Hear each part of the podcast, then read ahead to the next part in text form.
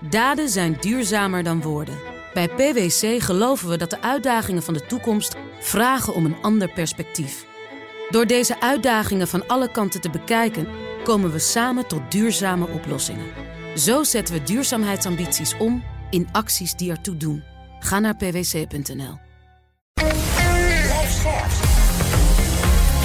BNR Nieuwsradio. The Big Five. Diana Matroos. Door de oorlog in Oekraïne is Europa met de neus op de feiten gedrukt. We kunnen militair geen goede vuist maken naar de vijand. En dus investeren alle landen meer in defensie. Maar ja, hoe doen we dat slim? Hoe snel kan het überhaupt? Hoe autonoom moeten we blijven? En wat is de nieuwe manier van militair denken die we moeten neerzetten? Dat is wat ik wil weten. En daarom eh, spreek ik deze week met vijf kopstukken in BNR's Big Five van de Europese Defensie. Vandaag een bijzondere gast. Pieter Kobelens, generaal buitendienst en de voormalige baas van de MIVD, oftewel de geheime dienst. Van harte welkom. Dankjewel, goedemorgen. Voordat ik het met je ga hebben over hoe we onze defensie op de lange termijn moeten versterken, ook Europees gezien, wil ik eerst twee dingen van je weten. Allereerst, je hebt wel eens gezegd dat we ons in het Westen suf analyseren, maar weinig dreigen. Wat moeten we per direct anders doen? Ja, dat sloeg op uh, de manier waarop wij met de oorlog in Oekraïne omgaan. Uh, dat heeft te maken met. Uh, je hebt te maken, we hebben te maken met een tegenstander Poetin, die een scenario in zijn hoofd heeft. En daarvoor heeft hij blijkbaar de Oekraïne nodig. En als je dan als tegenstander, want als Westen zijn bij de tegenstander, eigenlijk alles weggeeft wat je niet doet. Bijvoorbeeld, hij dreigt nucleair. Wij zeggen erop, wij gaan als NAVO uh, alleen uh, als artikel 5 van toepassing ingrijpen in, anders doen we gewoon niks. Dat blijf je maar herhalen. Hij dreigt met chemische wapens, wij blijven herhalen. Zolang jij maar uh, niet aan de artikel 5 voorwaarden van ons blijft voldoen, blijven van je af. Dat geeft hem een zekerheid. En als je even terugdenkt aan 2014, aan de Krim, ja, daar heeft hij op die manier ook succes gehaald. We zijn allemaal blijven praten. Na afloop zijn we nog een keertje in Kiev geweest met een helaas overleden Hans van Balen. En daar is bij gebleven. Dus dat heeft het toegeleid dat voorspelbaar heeft ertoe geleid dat hij de kans genomen heeft. En wat ik daar wilde zeggen is: in iedere strijd, zelfs met een spelletje met, uh, met je buren, met je kinderen, met een schaakbord, geef je niet van tevoren je schaakzetten weg. Nee. Als er geen bar staan, dan weet je hoe en, het afloopt. Dat doen wij nu, vind ik. En, en waarom doen we dat? Want uh, jij kent al die spelers. Uh, ontzettend goed natuurlijk. Je hebt overal nog uh, contacten, ook met de Nederlandse geheime dienst, maar ook met de internationale geheime diensten. Waarom doen we dit op deze manier? Nou, omdat we natuurlijk ook in onze eigen bevolking willen uitleggen dat we geen nucleaire oorlog willen. We kunnen er niet omheen dat Poetin, ondanks dat hij, naar mijn mening, het gokje gewaagd heeft, zijn hand zwaar overspeeld heeft. En een uh, kat in het nauw maakt gekke sprongen. Zeker nu wat verder zijn en blijkt dat zijn conventionele strijdkrachten die die op land, maar ook op, op, op zee inzet, die, uh, ja, die hebben toch wel ernstige verliezen te lijden. Dus ja, het enige wat dan uiteindelijk nog overblijft, uh, is dan nucleaire wapens, als je dat zou willen. Dat willen we natuurlijk niet. Dus men heeft natuurlijk van begin af aan willen zeggen: dat gaan we allemaal niet doen. Maar voordat je zover bent, zijn er nog heel veel grijstinten waarbij je kan zeggen: als je dat doet, doen we dat. Als je dat doet, doen we dat. En verder, als met analyseren bedoel is, ja, als je heel eerlijk bent, doen we natuurlijk al lang mee. We geven ze wapens, zware wapens. De Russen beginnen echt problemen te krijgen met hun voorraden uh, raketten. Die mhm. moeten wel bijgemaakt worden als je zo intensief uh, steden platgooit. En de Oekraïne, zolang ze uh, logistieke verbindingswegen met ons hebben, hebben hele diepe zakken. Ze kunnen van ons alles krijgen wat ze hebben willen. Dus zij kunnen nog wel even. Dus de Oekraïne, zolang, zij het, zolang ze stoer blijven en het, en het uitblijven zitten, hoeft bewapening geen probleem te zijn. Het tweede wat ik van je wil weten. Je bent van 2006 tot 2011 directeur van de MIVD geweest. We leven nu echt in een totaal andere wereld nou ja, hij was al een beetje aan het uh, veranderen natuurlijk. Maar wat, wat, fascineert jou nu het meest in wat je nu ziet gebeuren in Oekraïne en ook het hele machtsspel uh, wat er gespeeld wordt en onze veiligheid? Nou, wat mij het meest frappeert is dat ook ik heb uh, niet kunnen voorspellen dat uh, Poetin uh, voor de hele Oekraïne zou gaan. Iedereen dacht, nou, het blijven die provincies, wat natuurlijk ook al niet goed is. en dat heb ik echt helemaal nooit zien komen. Ik ben nog een koude, een koude oorlogskind, dus ik heb in 1989, toen de muur viel, woonde ik in Duitsland. Nou, ik vond het echt fascinerend dat, dat Europa, dat Duitsland weer één geheel werd. En toen wilden we allemaal het vredesdividend gaan innen. En daar maakten wij ons als militairen al zorgen dat iedereen brak zijn nek over elkaar om het uh, eenheden op te heffen, minder geld te geven. En uiteindelijk hebben we het, als je heel eerlijk bent, vanaf 1990 in Nederland althans volgehouden tot, uh, tot de Oekraïne-oorlog. Of eigenlijk vorig jaar, dat we zeggen, er moest misschien toch maar wat geld bij Defensie bij. Dus eigenlijk die onderschatting die iedereen heeft gehad, die heb jij zelf ook gehad? Ja, dat wel. Voor betreft in het, het binnentreden van de Oekraïne wel. Maar het feit dat je, uh, net als dat je op het schoolplein altijd om het sterkste jongetje heen gaat, dat je dat uit het oog verliest als land. Je moet wel zorgen dat je dat als, als, als je ruzie wil hebben met Nederland, ze denken: oh god, de Hollanders komen. In plaats van: oh, de Hollanders komen. Moet wel relevant zijn. Defensie, als je het helemaal uitkleedt, gaat eigenlijk om dreiging.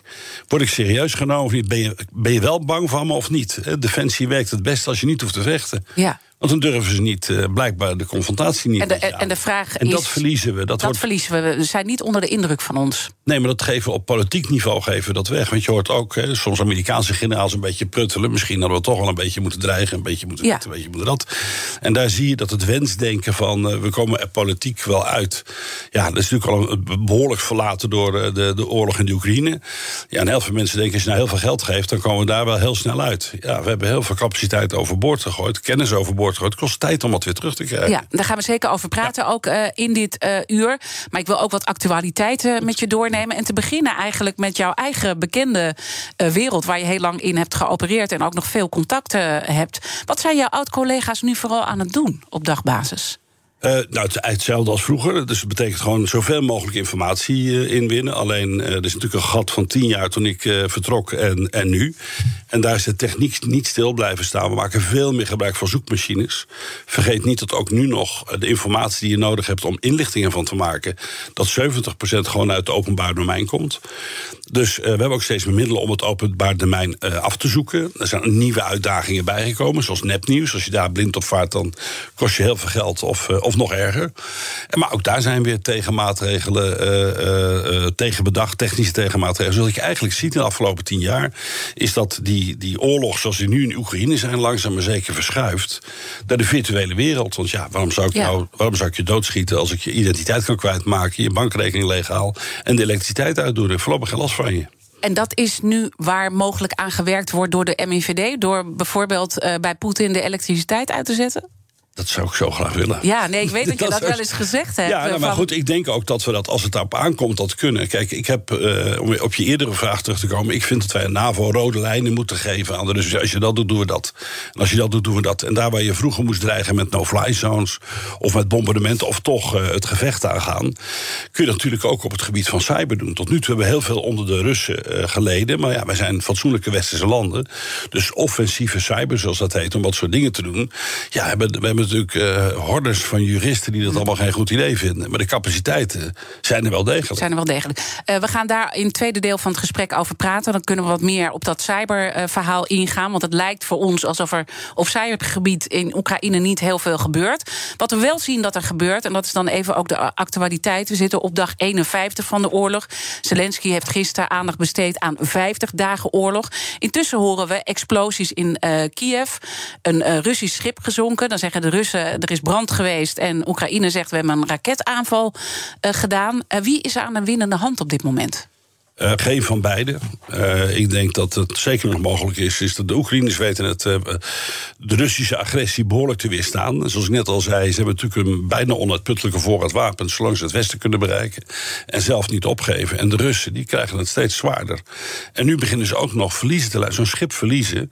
Het duurt zo'n jaar of zeven, acht tot tien voordat je dan schip, zo'n schip hebt gebouwd. Het is echt heel groot verlies voor ze dat dat wegvalt.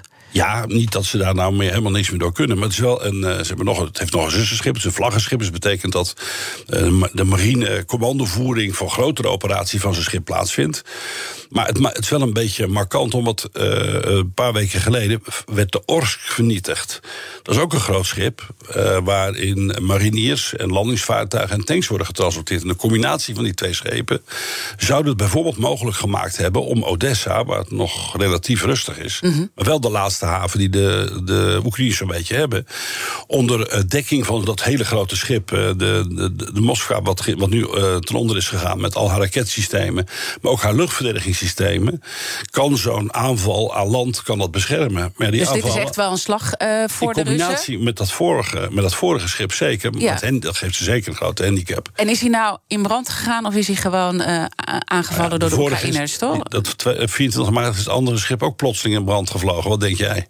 Kijk, ik ben heel nuchter in dat soort dingen. Je moet het kleiner maken. Ik denk dat het door de Oekraïne komt. Maar die schepen liggen wel alle op de bodem van de zee. En zijn niet meer bruikbaar. Dat is verteld. The Big Five. Diana Matroos. Mijn gast is Pieter Kobelens. Hij is generaal buitendienst en de voormalige baas van de MIVD. Eh, laten we ook wat meer over het NAVO-verband gaan spreken... en ook wat voor verschuivingen daar nu allemaal uh, plaatsvinden. Ook als het om het actuele uh, nieuws gaat. we weten natuurlijk dat Finland en Zweden zich willen aansluiten bij de NAVO. Er moeten nog wat stappen worden ondernomen. dan heeft Rusland vervolgens gezegd... een kernwapenvrije Oostzee-regio is onmogelijk als dat gebeurt... De Amerikaanse CIA waarschuwt dat Poetin nu nucleaire wapens. Uh, tot nucleaire wapens kan overgaan, omdat er gewoon te veel tegenslagen zijn. Die boot die hoort daar natuurlijk uh, ook bij. Hoe schat jij dat in? Ja, dat, dit is gewoon een, uh, een, een, diplomatiek steekspel. Mm -hmm. Want ja, wat zijn kernvrije zones? Daar worden afspraken gemaakt dat je daar geen kernwapens plaatst. Nou, als we één ding zeker weten, is dat de Russen zich fantastisch aan allerlei afspraken en verdragen houden. Maar die staan er uh, al. Ja, dat, ze hebben onderzeeërs die dat soort wapens uh, kunnen dragen. Dus ja, dat zij allerlei dingen gaan roepen om uh, Finland... Uh, want daar ging het uiteindelijk om. Hij wilde niet strak omgeven worden door NAVO-landen. En notabene Finland, waar verdragen mee afgesloten zijn... na de Tweede Wereldoorlog, die zeggen het is wel goed geweest. Je bent gewoon een onbetrouwbare partner. Wij, wij wensen, tenminste, daar wordt over nagedacht, aansluiten bij... Mm -hmm bij de NAVO. Dus dat wat hij zo graag wilde door de Oekraïne binnen te vallen... ja, dat komt nu tien keer zo hard terug. Want eh, de Zweden en de Finnen die eh, nog voor die Oekraïne... geen haar op hun hoofd hadden, of tenminste wel een paar haren... maar niet allemaal in de meerderheid om zich aan te sluiten bij, eh, bij NAVO... ja, dat is nu totaal anders. Omdat ze te maken hebben met een onbetrouwbare Rusland. Ja. Dus, die stappen begrijpen we vanuit Finland, die begrijpen we vanuit Zweden. Maar de vraag, grote vraag is: wat gaat Poetin uh, doen? Wat wordt zijn volgende stap met al die andere tegenslagen die je natuurlijk nu ook uh, met ons geschetst en die we zien gebeuren? Dat vind ik ook het meest spannende van uh, het hele conflict. Het militaire nog niet eens zo. Ik vind de economische maatregelen die genomen zijn... en waar iedereen zijn nek over elkaar heen breekt... zo lijkt het wel om nog ernstigere maatregelen te nemen die zetten Poetin steeds verder in een hoek. Hij heeft ook gezegd, ik gebruik geen nucleaire wapens... tenzij de existentie van Rusland in gevaar komt. Ja, hij verkoopt eigenlijk geen uh, olie en gas meer behalve aan China. Dus dat betekent dat hij dan bij China en of India in de zak zit. Want wat voor wereldmacht ben je dan nog als je zwaar afhankelijk bent van één klant? Hij moet eerst thuis nog maar eens even uitleggen hoe dat ook alweer zat met het denazificeren van Oekraïne. Als er tienduizenden uh, bodybags terugkomt. Of dat hij naamplaatjes terugstuurt van mensen die hij heeft laten cremeren in de warzone. Um, en uh, er is niemand die voorlopig zaken met hem doen. Zijn perspectief is zo, zo goed als nul. Maar dat dus, is dus eigenlijk heel gevaarlijk. Ik vind van wel, want hij moet naar de onderhandelingstafel. Er moet een, een moment komen dat, we, dat, we, dat hij bereid is tot onderhandelen en uh, thuis victorie kan kraaien en, uh, en, en ook een, een beetje verlies zal moeten nemen. Nou, er zijn analisten uh, die denken dat als Mariupol is ingenomen, dan is de brug tussen Rusland en de Krim is een, is een realiteit.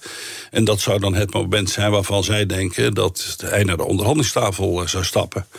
Ik heb daar grote vraagtekens bij. Omdat, Want? hij, heeft, omdat hij geen perspectief heeft op Ja. dit moment. Wat wordt er nou En is dat dan ook wat we zien, eh, die explosies in Kiev, dat, dat je ziet dat Poetin eh, verder in het nauw komt?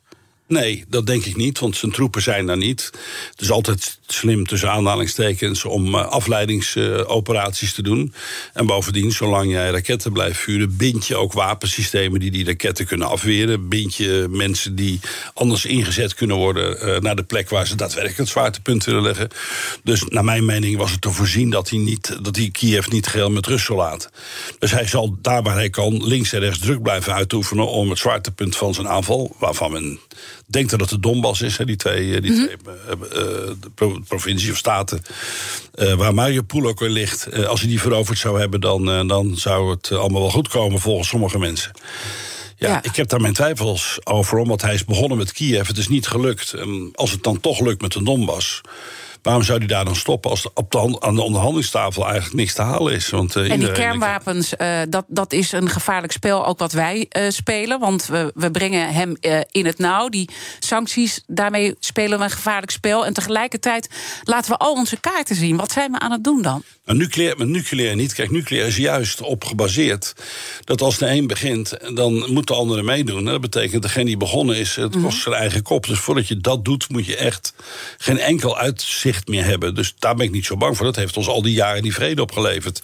Dat niemand durfde die knop in te dienen. Ja, maar zou die het dan ergens misschien in zee of zo ergens ja, maar dan toch een soort ja, dreigende kan Natuurlijk, uitstraling? de explosie kan hij laten doen. Maar goed, als hij die kant op gaat escaleren... ja, dan, gaat, dan wordt het alleen maar van kwaad tot erger. Want dan moeten we ons achter de oren krabben... wat we als NAVO daar dan aan blijven zitten Mhm. Oké, kijken. dus, of dus die, die optie zie je niet eh, helemaal gebeuren. Maar zouden Nee. we wel richting die derde wereldoorlog... is dat echt een realistisch scenario met een Poetin... die steeds verder in het nauw komt? Of is dat ook een te heftige kant die ik nu op ga? Hij is er gewoon niet sterk genoeg voor, blijkt nu. Ik bedoel, hij heeft een. eh, als je ziet wat er allemaal langs de kant van de weg staat, dat zijn wel vernietigde tanks met westerse wapens. De Oekraïners hebben ze afgeschoten. Wat een enorme les is, is dat we zien dat de, pardon, dat de Russen en hun, hun, zowel hun tactiek eh, als hun eh, materieel, eh, laten we zeggen, vanuit militair perspectief zwaar tegenvallen. Dus als jij denkt een derde wereldoorlog te moeten beginnen, dan zie ik het somber in voor de Russen op dit moment. Dus ik geloof daar niet in. Bovendien, welke bondgenoten wil die allemaal meenemen? Ja. De Chinezen hebben daar geen, eh, geen, eh, geen boodschap aan. Die hebben het heel erg druk met Taiwan, lezen we vandaag weer. Dat is ook zoiets waar, die- waar we ook heel erg naar moeten blijven kijken. Want ja, de Chinezen zijn belangrijk, ook in het conflict van de Oekraïne. Misschien zijn ze nu, eh, zien ze nu de gelegenheid, omdat dat ze altijd al wilden... Taiwan weer bij de rest van China te voegen. Dus wordt het nog ingewikkelder. Maar ik zie geen reden wat een derde wereldoorlog ons zou helpen... of landen die in een bepaald blok bij elkaar scholen om te zeggen... we gaan ervoor. Oké, maar we voelen wel aan alle kanten. eh, we moeten iets doen. Hè? En daar zit ook eh, het verhaal van de Europese defensie versterken. Het eh, strategiekompas eh, wat we dan hebben. Hoe, hoe kijk jij daarnaar? Is, zijn we nou de goede dingen aan het doen met de situatie die we nu zien en die we eigenlijk al tijden zien? Nemen we de goede afslag? Nou, ik denk dat we. Dat, is, dat kunnen we nog niet zeggen. Want we zien de Tweede Kamer. eh, die vraagt nu opeens om eh, bewapende drones. Die haalt de Defensie, lijkt het optisch wel links in. Ehm, ik denk dat we terug moeten naar. waar was Defensie ook weer voor bedoeld? Wat ik net zei. Defensie is bedoeld om zo machtig te zijn. en zoveel dreiging uit te stralen. dat ze geen ruzie met ons willen maken. En als we dat in Europees verband op een hele slimme manier doen dan zijn wij een hebben wij een formidabele krijgsmacht. Vergeet niet dat Europa na Amerika het meeste uitgeeft aan eh, defensie. Als je alles, alle gelden voor alle landen bij elkaar optelt. Maar ja, daar begint het al. Het is Europa. Wij doen daar ook onze pensioenen bij optellen. En eh, eh, we hebben heel veel dubbele eh, materiaal. Er zijn landen die zeggen: nee, ik wil natuurlijk wel dat we Franse tanks kopen, Franse vliegtuigen. Ik geloof dat we twee of drie Europese vliegtuigtypes hebben. Dus we doen allerlei dingen die in het belang zijn van onze economie. En die er niet op gericht zijn om een hele doeltreffende gezamenlijke krijgsmacht te maken. Dus de afslag die we moeten nemen is die. En niet die Bert Koenens gisteren zei. Dat is echt een. eh, ik mag hem erg graag. Iedereen denkt, ja, maar als we nou samen doen met de Duitsers... en we doen dat samen met de Belgen en dat samen met de Fransen... dat betekent dat je allemaal gelegenheidscoalities maakt... waarbij je elkaars cultuur, voeding en taal moet kennen... met elkaar moet oefenen, het is niet eens naast de deur. En dat betekent meer, vaak meer coördinatie dan doeltreffend optreden. Je kunt Dus zeg je eigenlijk van uh, we moeten juist de NAVO versterken en niet allerlei dingen in Europa gaan regelen, want dat wordt een drama? NAVO doet het prima. Die doen samen, gezamenlijk ook hun behoeftestelling. Uh, iedereen beschouwt NAVO een beetje als een Amerikaans bedrijf met het Europese land. Het is echt een Europese alliantie met twee transatlantische bondgenoten. Dus als wij iets willen doen zonder Amerika, dat is de ene, wat kan, dan moeten we zorgen, en dat is ook vaker. Uh, Noem jij NAVO minus, dat hè, heet, geloof dat ik. heet ook NAVO. Er zijn ook plannen voor gemaakt. Dan mogen we wel de hoofdkwartieren gebruiken, maar een aantal andere dingen niet. En dan kunnen we als Europa kunnen we onze Europese bijdrage doen. Die oplossing is een stuk makkelijker. Want heb je namelijk één hoofdkwartier nodig. In plaats van ook nog ergens een Europees hoofdkwartier. Waar dan ook weer staven bij moeten komen. Weer mensen moeten nadenken over wat daar dan weer voor wapens er moeten. Maar de jongetjes en meisjes met de uniform en de geweertjes zijn allemaal dezelfde. Dus je hebt één pet met NAVO erop en één met de Europese Unie. Dit is iets gewoon, dat is zo niet militair bedacht. dat ik gewoon eigenlijk niet begrijp dat er ook militairen zijn die daar de handen van elkaar krijgen puur politiek gestuurd. Met de idee fix dat als je dan ook nog heel erg nauw samenwerkt tussen bepaalde landen, dat je dan geld bespaart. Ja, dan koop je wel goedkoop in. Maar zoals je met de Russen ziet, als je tanks na vijf minuten uitgebrand langs de weg staan, dan heb je daar niks aan. Dus welk drama zie je op ons afkomen als wij nu, want dit is wel de strategie die wij nu gekozen hebben met z'n allen, dat we steeds meer Europees moeten gaan samenwerken. Nou, je merkt aan alle gesprekken ook die we hier voeren, dat wordt ontzettend lastig. Welk drama komt er op ons af als we dit doorzetten? Nou, er komt geen drama op ons af zolang men zich houdt aan de behoeftestelling van NAVO. Dat is ook onze Europese behoefte. Dus als we langs die lijn onze spullen kopen, dan kunnen we het altijd nog op een andere manier aan elkaar plakken. Maar mijn grote zorg is als we te veel op de Europese Unie inzetten. Nou, wat is nou de Europese Unie? De Britten zijn net weg. We vinden toch, ondanks alles, Hongaren en, uh, en Polen, dat begint toch aardig op dictaturen te lijken. Dat geldt in NAVO-verband van Turkije. Maar vooral in de Europese Unie zie ik nog niet één gemeenschappelijk buitenlands beleid. Dat kijken we anders aan tegen pensioen en andere zaken. Stel je voor dat wij spreken af in Europees verband, à la uh, Bert Koenders. Wij doen de vrachtwagens en Duitsland doet de vliegtuigen en de Belgen doen de marine. En we zeggen, wij vinden in Europa dat wij op moeten treden tegen, noem maar een willekeurig land. En Nederland vindt dat niet zo'n goed idee. Dan zeggen nou, onze vrachtwagens gaan niet mee. En dat, uh, dat ik bedoel, wat heb je, dan heb je dus geen gemeenschappelijk wapensysteem. Dat, dat, dat gaat ooit een keer lukken. Ik maak het niet meer mee. Ik hoop dat er ooit een keer een Europese federatie komt. Maar dat, is echt nog een hele lange... Gezam, ja, gezamenlijke buitenlandse politiek, gezamenlijke financiële politiek. Dan hoort er ook een gezamenlijke defensiepolitiek bij. We moeten er even uit, uh, helaas. Maar we hebben zo meteen nog een half uur. Dus dat is uh, hartstikke mooi. Dan praten we verder over de toekomst van de inlichtingendiensten.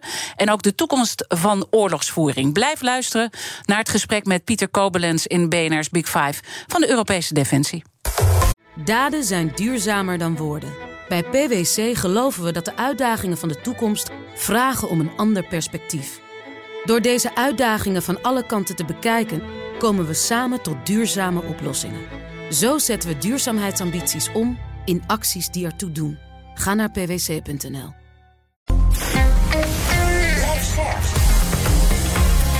BNR Nieuwsradio. The Big Five. Diana Matroos. Welkom bij tweede halfuur. Deze week praat ik met vijf kopstukken over Europese defensie. Eerder deze week sprak ik met Bert Koenders over de staat van de Nederlandse krijgsmacht. Hij is voorzitter van de Adviesraad Internationale Vraagstukken en oud-minister van Buitenlandse Zaken. Wil je het gesprek terugluisteren? Ga dan naar onze BNR-app. Mijn gast vandaag is Pieter Kobelens, generaal buitendienst en de voormalige baas van de MIVD. Het komend half uur wil ik in ieder geval nog twee onderwerpen met je bespreken, namelijk hoe de toekomst van oorlogsvoering eruit ziet en voor welke uitdagingen de inlichtingendiensten staan op dit moment. En laten we met dat laatste beginnen en ook de koppeling maken met de oorlog op dit moment in Oekraïne. Want er werd door allerlei experts uh, geroepen, ook hier in deze uitzending. Ik heb daar ook met uh, de topman van de MIVD op dit moment, uh, de heer Swillens, over gesproken. Die zei: de volgende oorlog gaat in het cyberdomein plaatsvinden. En wij denken dan toch, ja, we hebben wel wat dingetjes gezien, maar het valt wel mee. Het is toch echt best wel klassieke oorlogsvoering. Zijn wij naïef? De eerste vraag is of je gelijk hebt. Ik zal maar een paar dingen. Weet je nog dat het niet zo goed ging met de Nederlandse spoorwegen? Was het nou een storing of was dat een hek? Ja, ik weet het niet. Ik weet het ook niet. Maar ik kan je wel zeggen dat heel veel van dit soort dingen die gebeuren vaak proeven zijn om te kijken of men in grotere, op grotere schaal uh, ons, ons kwaad kan doen. En uh, nou, je moet maar een paar cyberspecialisten uit te dagen of uit te nodigen om te vragen wat er links en rechts allemaal niet probeert en geld kwijtgeraakt wordt. Dus de capaciteit bij de tegenstander is er zeker. En dat is ook zeker in de aanloop naar de Oekraïne door uh, de Russen gebruik van gemaakt. En dan hebben we het nog niet eens gehad over neppe informatie. Dus informatie om je tegenstander of de mensen die het niet met je eens zijn op het verkeerde been te brengen. Dat is overigens al zo oud als uh, de ja, weg naar Methuselem. Betekent gewoon manipuleren, uh, psychologische oorlogvoering, uh, jokken, spioneren. Dat gaat gewoon door. Alleen dat is, heeft een extra dimensie gekregen, omdat je dat ook in het cyberdomein kan doen. En daar waar we heel veel regels in de echte wereld van elkaar hebben gemaakt op het gebied van identificeren, tot en met je leeftijd aan toe als je een biertje wil kopen, op het internet hoeft het allemaal niet. Dat is gewoon één grote anarchistische. Uh, nou, qua bende zeggen ze een beetje onzin. Maar een mhm. wereld waarin je veel meer kan, waar je makkelijker kan verhullen. En waar ook heel veel krachten dat zo belangrijk vindt dat dat kan. Dat heel veel tegenwerking is om dat ook uh, ja. onderwerp te laten zijn van regeltjes. Maar je dus zegt dus, die storing uh, met zo'n zo Nederlandse spoorwegen, dat, dat kan zijn om te testen hoe goed wij hier de boel in de hand hebben. Dat zou kunnen, maar je hebt gezien wat, wat wij ervan moeten leren. Eén dag geen treinen, je hebt gelijk chaos. Je moet je voorstellen dat de bewegwijziging doet. We hebben nu al, kunnen we de files niet aan. Ik bedoel, de helft van je zendtijd bij al kwijt tegenwoordig je programma te vertellen waar alle auto's op een rij staan. Ehm, als wij een uur in Nederland geen elektriciteit hebben, we zijn een van de meest digitaal dichte landen ter wereld. Ja, dan kunnen we zeker na de coronaperiode hebben, zijn we nog meer digitaal gaan doen. Probeer maar eens een keer een dag iets te doen zonder dat je een digitale footprint achterlaat. Je kunt niet meer reizen, je kunt geen geld betalen, je kunt niks bestellen. Je kunt thuisbezorgd niet langs laten komen. Dus die eh, dreiging is veel reëler dan een derde wereldoorlog? Onze samenleving om gewoon plat te liggen. Maar dat is natuurlijk andersom precies hetzelfde. Ja. Dus dat bedoelde Swillens met de toekomstige oorlog vindt. Eh, ik, denk, weet niet of dat zo zal zijn. Maar de aanlopen naartoe zeker. Want het is niet zo bloederige manier om een bevolking gewoon, gewoon haar eten en drinken zelfs te ontzeggen als je dat wilt. Of onder te laten lopen, kan ook nog in ons land. Met corona hebben we natuurlijk uh, heel erg gezien hoe we in het hart geraakt kunnen worden als het om onze gezondheid gaat. Zijn daar ook bepaalde eh, wegen waarop je een, een samenleving helemaal kan ontwrichten? Bijvoorbeeld met het elektronisch patiëntendossier, wat je nou ja, kan bespelen vanuit Russische zijde bestrijden. Dat kan. Ik heb het ooit een keer als voorbeeld genoemd. Als jij, uh, de elektrische persoon, uh, als jij toegang zou hebben tot alle elektronische patiëntendossiers in Nederland, dan kun je gaan uh, knoeien met medicatie. Je kunt ook gaan knoeien met diagnoses. En je kunt zelfs de lessen die eruit geleerd worden om wetenschappelijk onderzoek doen, kun je beïnvloeden. eigenlijk alles waar je, alles wat digitaal gebeurt, kun je iets vervelends mee doen. Zo moet je het maar beschouwen. Dus er ontstaat nu in toenemende mate, en daar moeten we in investeren. Een, dat heet dan heel braaf een no-trust omgeving. Wij zijn Hollanders, hebben het vertrouwen elkaar, elkaar een keer gezien. Dus dan is het allemaal goed wel eigenlijk. We zijn ook niet zo goed in geheimen bewaren in Nederland. Maar we moeten elkaar afgespreken. Ja, ik ken je wel, maar ik vertrouw je niet. Dus als je bij mij wil komen werken, doe ik een achtergrondonderzoek. 80% van de bedrijven doen het niet. Weten niet eens zeker of jouw diploma's echt zijn. Uh, en daarna doen we een herhalingsonderzoek. Want je bent in het begin nog hartstikke leuk. Maar dat je daarna uh, gokverslaafd en je derde huwelijk bezig bent. Chantabel geen geld meer heeft. Dan kijkt niemand. Ja, dat ga je toch niet doen. Ze weet hier al zoveel jaar. Dat soort dingen moeten echt consequent veranderen om met name de dreiging in, het, uh, in de virtuele wereld. Uh, om daar iets mee te kunnen. Want ja, die hebben helemaal, daar zijn helemaal geen regels. Dus je moet zoveel mogelijk zekerheden inbouwen. Is het ook niet heel erg lastig intussen dat je ook niet meer uh, weet wie je tegenover je hebt? Hè? We hebben het over nepinformatie. En dan zeg je dat is van alle tijden. Maar er is wel iets aan toegevoegd. Hè, het hele cybergedeelte. het kan iemand zijn, een, een, een, een, een, een aardige tiener die ergens op een zolderkamertje zit te kloten. Ja. Die je tegenover je hebt. Maar het kan ook een, een, een, Russische aanval zijn. Ja, nou, dat is goed dat je dat, dat je dat aangeeft. Want dat zijn nou precies de argumenten waarvan ik vind dat als het over cyberoffensieve activiteiten gaat, dat omdat we in vredestijd toch niet weten of ik te maken heb met een 14-jarig jongetje, georganiseerde misdaad, of misschien wel de Russen, die dat nooit zullen toegeven, vind ik dat je in vredestijd in de virtuele wereld ogenmoog tand om tand mag doen. Dus als wij een aanval krijgen, en ik, eh, dan zou het voor mij mogelijk moeten zijn om uh, A uit te zoeken wie en hoe dat gekomen is, en daar waar dat kan, een tegenaanval te doen. Wat je in, uh, met, met militaire natuurlijk niet doet, dan heb je gelijk staat van oorlog. Dus daar moeten we echt om gaan denken. Willen we onszelf beveiligen? En ook daar die dreiging, want dat is weer hetzelfde. We gaan Nederland niet aanvallen, want dan vallen ze ons aan en branden onze serverparken bij wijze van spreken uit. Mhm. Dus dat onvoorspelbare, ervoor zorgen dat iedereen met zijn poten van je af blijft, dat moeten we beter voortzetten. Ja, en daarom uh, zeg jij ook, net zoals de topman uh, van de MIVD op dit moment, de heer Swillens, uh, we moeten stoppen met die hele wet om, om eigenlijk alles gewoon zo moeilijk te maken voor de geheime diensten om snel te opereren opereren. Je bedoelt nu de sleepwet. Dat heeft meer te maken met het afmogen luisteren van mensen. Daar, daar ligt een andere vervelend iets onder. Wij Nederlanders vertrouwen per definitie de overheid niet. Waarom begrijp ik niet? We zijn een van de rijkste landen ter wereld, een van de gelukkigste landen ter wereld. Nou, neem de toeslagenaffaire maar even. Ja, dus ja, alle, dat is alle reden om de overheid niet te vertrouwen, toch? Nee, ik denk dat we daar eerst naar de Tweede Kamer moeten kijken. Die in aanhaling van de Bulgaren-kwestie de duimschroef aangedraaid heeft. En dan krijg je overijverige ambtenaren. Eh, die jarenlang blijven zitten. Want we wisten natuurlijk regelmatig van politieke baas, dat gaat een eigen leven leiden en loopt dan fout af. Hetzelfde geldt voor Groningen. Dat, dat moet je anders oplossen. Maar wij zijn Nederlanders, we willen overal maatwerk plegen. Terwijl we daar misschien hadden kunnen zeggen... binnen een ring van zoveel eh, kilometer krijgt iedereen een nieuw huis of mag verhuizen. En ik sluit niet uit dat het nog, nog gaat gebeuren. Want ja, het en dat die gaskraan gewoon open moet. Voor mij moet hij helemaal open. En de wadden erbij. Net zolang tot we onze conversieperiode door zijn. En er zijn zat Duitsers die eh, de rest van het gas... wat we niet kunnen gebruiken voor een hartstikke goede prijs eh, te willen kopen. En de Groningers niet over nadenken. Gewoon Geen grote commissies. Je kan een nieuw huis krijgen of je gaat verkavelen. En verkavelen is niet gek, dat hebben we Mhm. in die historie vaker gezien. Als het om boeren ging, moet hier ook kunnen. Maar wel in samenwerking met de Groningers en ruim compenseren. In ieder geval, dat gemiet altijd. Wij willen alles op de vierkante meter geregeld zien. Ja, en dat is dus ook in het cyberverhaal... is dat Precies. echt een grote vijand. En misschien wel Ja. een grotere vijand die, die we denken. En daarin zie je ook dat eh, nou ja, alle diensten ook meer openheid eh, van zaken gaan eh, geven. Om ons daar meer bij te betrekken. En ook een beetje het vertrouwen te geven. En daar past de kettingvraag eh, mooi bij. Want ik zei al dat ik eh, gisteren sprak met eh, Bert Koenders... de voormalig minister van Buitenlandse Zaken... en voorzitter van de AIV op dit moment. En had deze vraag voor jou. Jij bent heel lang directeur geweest van de MIVD. En ik herinner me uiteraard dat jij ook zeer was voor geheimhouding, want anders kunnen inlichtingendiensten niet werken. En je ziet nu eigenlijk dat het vrijgeven van inlichtingen steeds meer een instrument is geworden, ook van veiligheids- en buitenlandse politiek. Kijk maar naar bijvoorbeeld de inlichtingen die werden vrijgegeven over een mogelijke inval in Oekraïne nog destijds door de, de eh, Amerikaanse regering. Wat vind jij daar eigenlijk van? Is dat een risico? Is dat een goede zaak? Is het begrijpelijk? Hoe sta je daar als hoofd, eh, voormalig hoofd van de MIVD in? Dat is een hele goede vraag. Toen ik in 2006 binnenkwam, was alles geheim bij de MIVD. Alles was zo geheim als mogelijk en zo open als noodzakelijk. En ik heb het omgedraaid. Proberen om te draaien. Alles zo open als mogelijk en zo geheim als noodzakelijk. Als je alles geheim houdt, dan devalueert het begrip. En ja, op het laatst weet je zelf niet meer wat, wat je wel of niet eh, moet hebben. Dus ik ben er sterk voor dat je zoveel mogelijk openheid betracht. En eh, dat is hier gebeurd met de Amerikanen en de Britten. Ehm, die hebben het om heel bewuste reden gedaan. In de eerste plaats namen deze inlichtingendiensten geen deel uit van het eh, naderend conflict. En exposten wat Poetin aan het doen was. Dus Poetin moest kunnen uitleggen, nog voordat hij begon was, wat er allemaal gebeurde. En dat blijven ze vrij aardig volhouden. Dus het feit dat zij informatie delen met de rest van de wereld.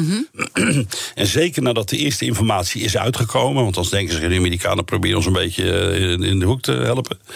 Dus daar hebben ze hun kennis mee opgebouwd. En ja, hun voorspellingen komen Ja. tot nu toe steeds uit. Dus Maar het heet niet voor niks, denk ik, dan geheime dienst. En aan het begin van het gesprek eh, zei je... we zijn in deze oorlog veel te voorspelbaar geworden. We geven al onze kaarten geven vrij. Dus als je die lijn aanhoudt waar je op tegen bent... dan zou je ook hier moeten zeggen... geef die informatie niet vrij, veel te Nee, risicovol. want wat, wij, wat zij doen met die informatieprijs geven, is de Russen voorspelbaar maken.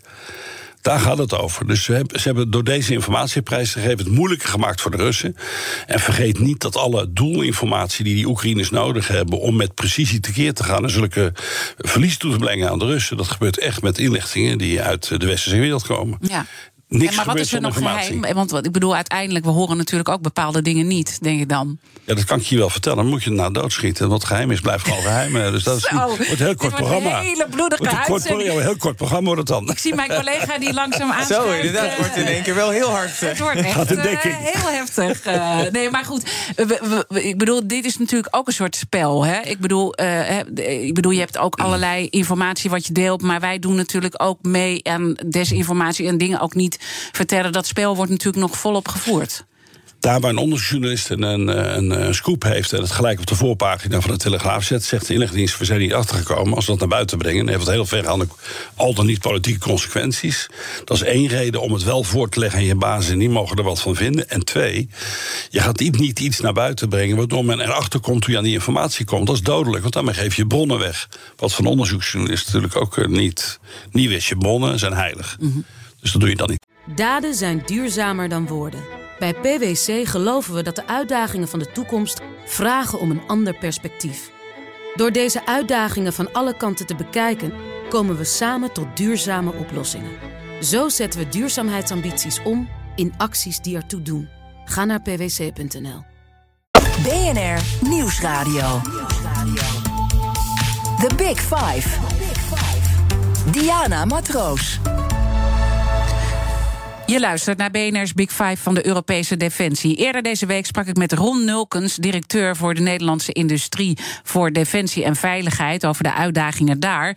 Dat gesprek is terug te luisteren via bnr.nl. Mijn gast vandaag is Pieter Kobelens, generaal buitendienst en de voormalige baas van de MIVD. En ik leef gelukkig nog, dus dat is een eh, heel fijn gegeven, want dan kan ik toch nog een paar mooie vragen eh, a- aan je stellen. Eh, je hebt al uitgelegd dat we in Europa dat samenwerken, dat moeten we loslaten. We moeten juist investeren eh, in de NAVO. Als het gaat op wat Nederland eh, moet doen, want wij zijn natuurlijk onderdeel ook weer eh, van Europa. Die defensienota verschijnt. Waar moeten we nou echt in investeren? Is de EVSL. Ik vind wel dat we beter moeten samenwerken als Europa, maar binnen NAVO. Binnen NAVO, nee, dat heb je heel goed En eh, heel uitgelegd. belangrijk, En niet een heel nieuw verhaal Nee, als een gaan optuigen. genetische. Maar goed, we gaan even terug naar het begin. Waar was Defensie ook weer voor dat je voldoende dreiging uitstraalt?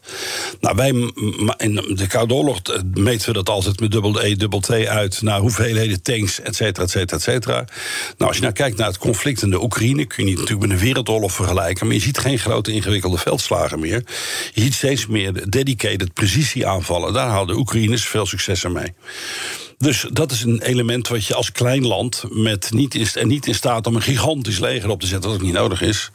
Eh, en dat betekent dat je, eh, naar mijn mening, meer aan precisie moet denken. En de wapens die je gebruikt, daar moet iedereen van begin af aan van schrikken. We hebben afgesproken dat we doen geen nucleaire wapens, dat doet Nederland niet aan mee.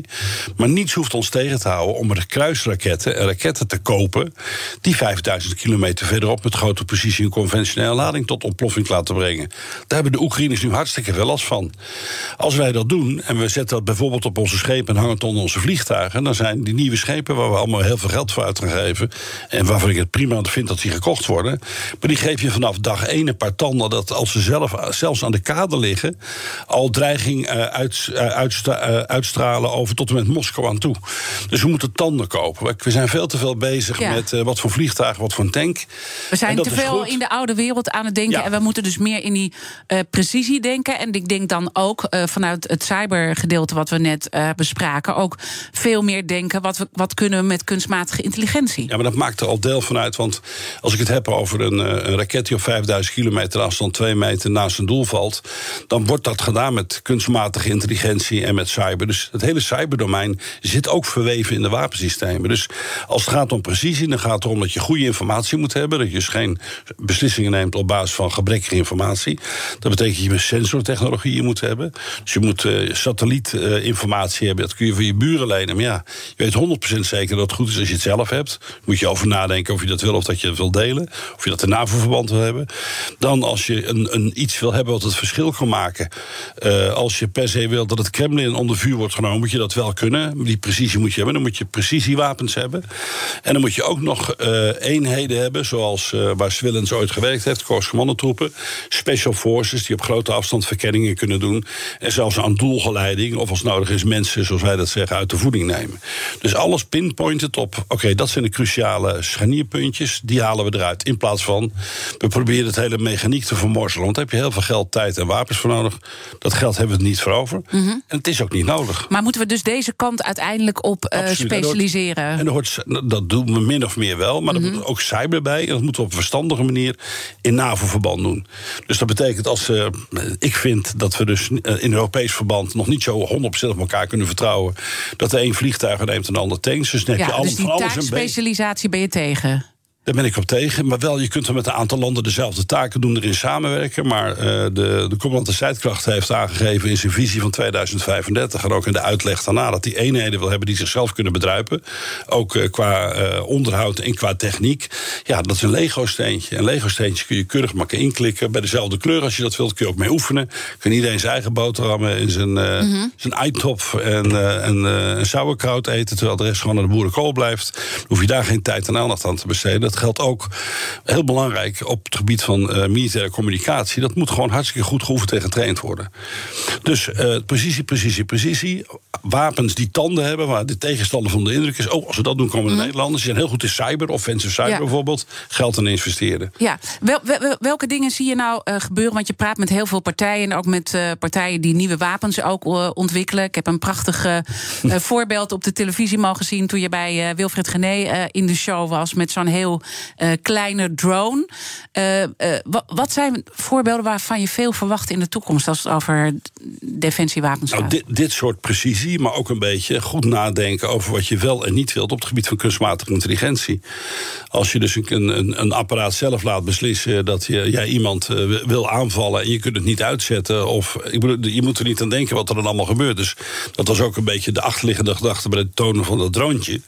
Als je er heel veel van lanceert of weggooit, ik bedoel, eh, je moet ook over de ethiek die daarachter zit nadenken.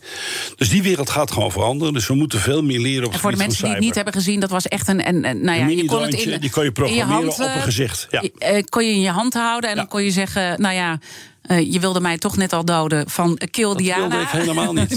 nee. Maar de dreiging heeft wel gewerkt, want je hebt het er nog steeds over. Ja, ja, Zie je wel dat het werkt. Ja, ja precies. Gewoon je tanden laten zien met zo'n uh, aardig gezicht. Uh. maar, maar dit zijn dus dingen, dat is echt toekomstmuziek. Maar, het is er al. Het is er al, maar, maar het kan nog niet op grote schaal worden toegepast, toch? Ja, het kan, maar je moet je eerst moet je afwegen of je het wel wil. En dat is ook weer zoiets. Eh, mensen zeggen ja, Nederland, we willen dat soort dingen natuurlijk helemaal niet, maar ze bestaan wel. Dus je tegenstal, je moet er rekening mee houden. Je tegenstal, eventuele tegenstanders wel kan gebruiken. Wat kun je daar nu tegen doen? Nou, daar valt dus allerlei oorlogsvoering in het elektromagnetisch spectrum. Dat is dus inderdaad cyber. Dat is verstoren op grote afstand, stoorvliegtuigen. Ik bedoel, die wereld die zie je helemaal niet. Er wordt geen schot gelost. Mm -hmm. maar en die killer drones die de Kamer wil? Die, dat zijn geen kinderen, dat drones die hebben we al gekocht. Wat zij eerst niet wilden en nu wel, is dat uh, je op grote afstand er ook wapens onder kan hangen en af kan vuren. Daar waar vroeger een vliegende deed die in dat toestel zat, doet nu iemand dat op 20.000 kilometer ja. afstand. Dus ja, het kost je geen vlieger. Het is ook een stuk goedkoper. En uiteindelijk kunnen die vliegtuigjes zonder mensen erin beter vliegen, scherper de hoek omgaan dan met mensen. Want mensen kunnen dat gewoon niet. Dat is een goede uh, zaak, uh, zeg je, ja. Jawel, maar goed, je wilt toch wel graag dat een mens, net als in de geneeskunde, maken we ook gebruik van, van, die, van die operatierobots. Ja, het is toch wel fijn als je een dokter ziet die uh, met zijn blauwe ogen zegt: als je daarbij komt, is alles voor elkaar. Die menselijke maat die In plaats van vier groene lampjes te knipperen en hopen dat het goed afloopt. We moeten nog één belangrijke taak verrichten. Je mag namelijk een korte, bondige vraag stellen aan de volgende gast. En we hebben een nieuw thema dan. Mijn collega Paul van Liemt presenteert de Big Five van de verdiepende podcast. Wie worden de grote spelers en valt er ook te verdienen aan podcasts? Zijn eerste gast is mediaondernemer Yves Gerard. Als een van de eerste lanceerde hij een betaalde podcast.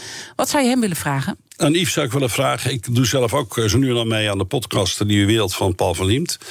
Maar mijn indruk is dat je daar maar een, uh, misschien is niet het goede woord, een elitaire groep van mensen die graag verdieping in een bepaald onderwerp zitten te luisteren.